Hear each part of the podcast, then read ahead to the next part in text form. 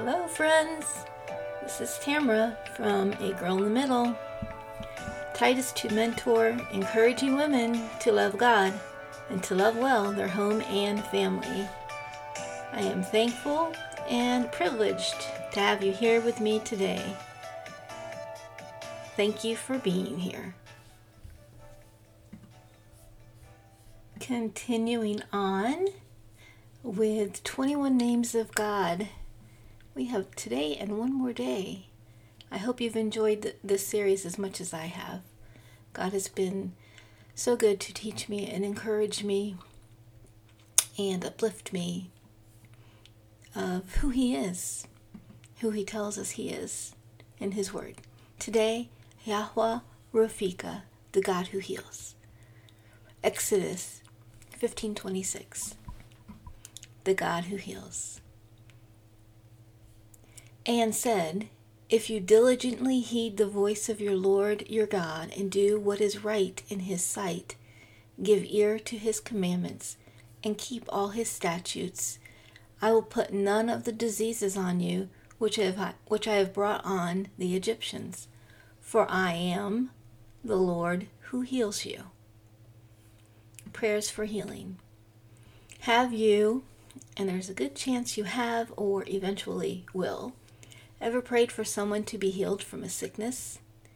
If you're anything like me, you've watched heavy heartedly as your normally perpetual motion toddler lays quietly while a fever works to rid their little body of a simple cold virus.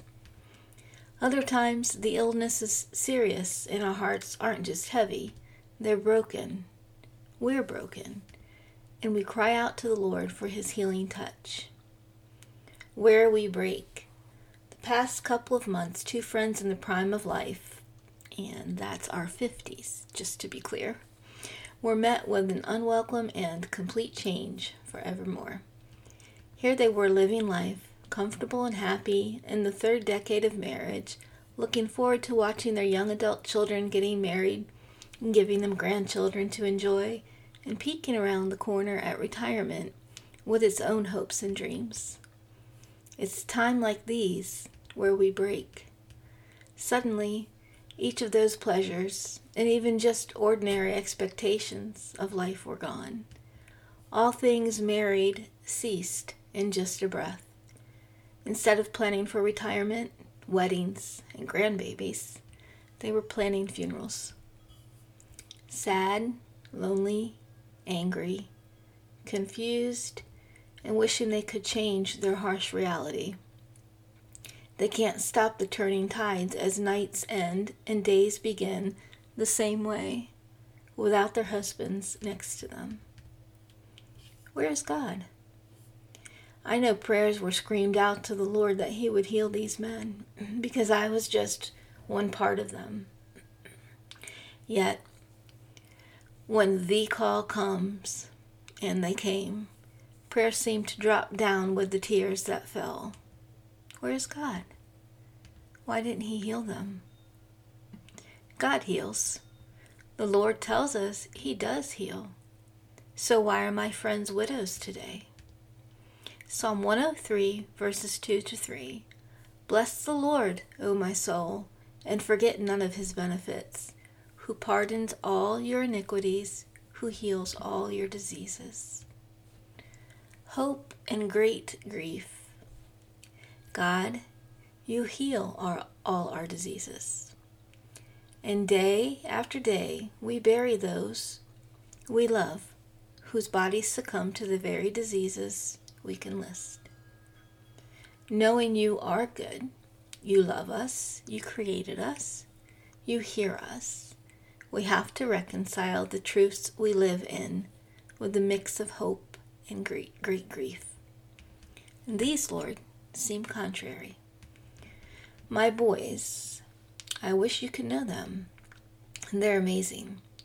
Separated by 10 years of life, each one is as wonderful as the other. When my mom was unexpectedly rushed to the hospital and then into brain surgery in quick succession, my oldest put his college plans on hold and stayed home with his brother so I could be with my mom. We prayed. Oh, we prayed. The doctors told us her time was short, but we didn't want to believe them, and we knew God could heal her. She desired the Lord to take away her tumors, her cancer, cancer and her terminal diagnosis. She was living a vibrant life just days before. Though none of the medical staff could believe it, we knew it was real. The Lord was gracious, so very gracious, and full of mercy, compassion, and love in the 12 months to follow. My boys were more incredible than ever. We prayed. All our Christian friends prayed, and our family prayed. And my mom died. My youngest, then a brand new 10 year old, said to me, God healed her, Mom. He did. Her body would no longer fail her. The pain and suffering she ever so gracefully endured would never again shadow over her. She was healed. God is there. We knew God's presence. We begged for His healing hand the way we wanted it to be. His will was not like ours. But even so, God was there. Certainly, Mom has no desire to return to this broken, sinful, painful world where she'd spent nearly 75 years living. God is there. He's there with Mom because she knew and loved lived for him. And he's there the same way for all of his children, even when we can't understand his plan. All the times our prayers for his will are vastly different than our own, he is there. Hurting. I've been a mom for 27 years. This week I was visiting with a young mom who asked me what my favorite age was with my children. Like my own mother, I love, love, love the newborn and baby stage. And from there, I've loved every single stage to follow. I just love being mom to my children. And no matter what joys and challenges that brings, it's okay by me. Choices that hurt. In these years of mother motherhood, at times I've made choices I knew would hurt my children. Some were not done intentionally, and they're quickly followed by apologies and hugs. Thankfully, I have forgiving people in my little family. Other times, I knew the decision I was making would go completely against their desire. These were never times of celebration, even with the knowledge I was doing the right thing. It was never fun making choices that hurt. Can you recall any specific time you did the same? There's no shortage of good reason when it comes to making the wise decisions, even when it leaves our children angry or hurt. Sometimes we just have to play the part of the mean mom.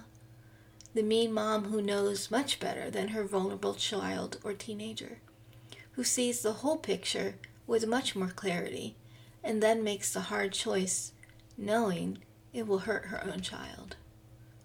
Choices made out of love. Our children won't understand our love for them in those times.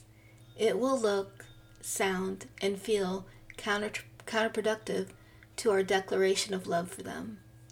They'll probably push us away, cry, burst out in anger, or even scream in their own despair. What we know that they do not, just yet, is though it appears starkly different, it is in fact our great love for them which drives us to these choices. I think you may be getting the picture here. In a very human and therefore vastly ineffectual way, this is the best I can convey the most divine attribute of Yahweh Ropheka, the God who heals. The God who heals. Of course, we have multiple examples of miraculous healing throughout the New Testament. Furthermore, as many times as, we, as we've had to wipe our tears and physically hold our hearts inside our chest from the pain this life brings, we can share time and time again where the Lord did indeed show us our own miracle. Yet, sometimes in God's answers, like my friends recently, and my mom, and actually, my own father passed away just about a month ago. prayer laden and ushered into heaven by Yahweh, Ropheka, healed at last, we're left with broken hearts. To keep going in life, to put one step in front of another where pieces of our hearts fall before us, is one of life's greatest trials. We comfort ourselves in strange ways, saying things that weigh our loss with what could have been or indeed has been in another's life. But the truth is, it's our drastic attempt to ease the pain. We want to be able to breathe again. We try to feel and reach toward the blessing of this life we had with the one we've lost. Yet, in it all, it's the pain we're trying to keep at bay so that we ourselves can keep living. Brokenness. Good news is, in our brokenness, the Lord is there too. Yahweh Ropheka, the God who heals, heals both our disease and our hearts. When it is too much, when our heart is breaking, when we cannot go on, he heals us. Psalm 147, verse 3 He heals the brokenhearted and binds up their wounds. He takes care of us. He knows. I've never buried one of my babies, but I've lost many. When I sit with friends who've placed tiny caskets filled with their heart's joy into the ground, I come up short in understanding. My words are lacking. My empathetic understanding is shallow. And I just cry with my friends through their pain.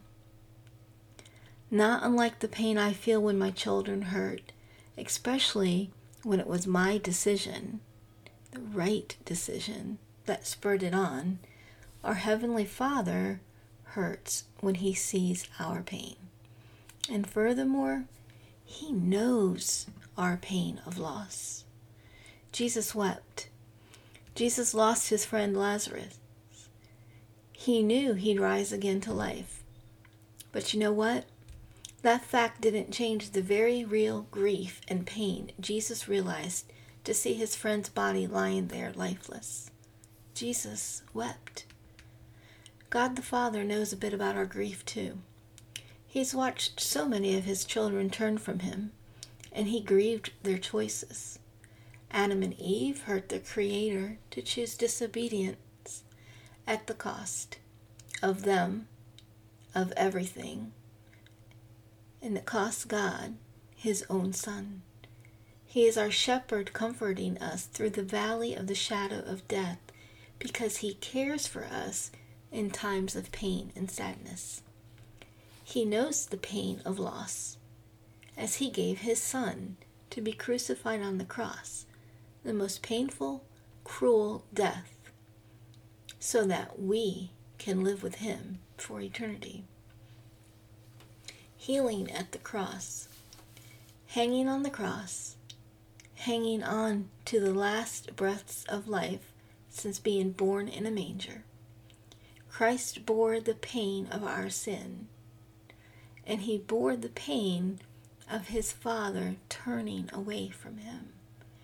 In that same moment, God the Father bore the pain of his son carrying our sin. Mark 15:34. When Jesus is crying out from the cross, he cries out in the ninth hour, and of course in his language, and it's interpreted, My God, my God, why hast thou forsaken me? Isn't it just like our God to show himself true? Yahweh Ropheka, the God who heals, is there at the cross. In the very same occasion, God heals his son's body. 1 Corinthians 15:51. So when this corruptible has put on incorruption, and this mortal has put on immortality. Then shall be brought to pass the saying that is written Death is swallowed up in victory. O death, where is your sting? O Hades, where is your victory? In the very same occasion, God heals his son's body, and for those who will be his, he heals our souls. Our sin is ransomed through Christ's flesh and blood, no longer separated from God. Mark 15, 37 to 38. And he cried with a loud voice, and he gave up the ghost, and the veil of the temple was rent in twain from the top to the bottom. Healing at the cross. Our God heals. Bring your prayers, your sick heart, and your sick soul, all your brokenness, bring it to the Father. Yahweh Ropheka. Let him heal you. One more day, friends. 21 Names of God. We'll wrap it up tomorrow. I hope you'll join me then. God bless you.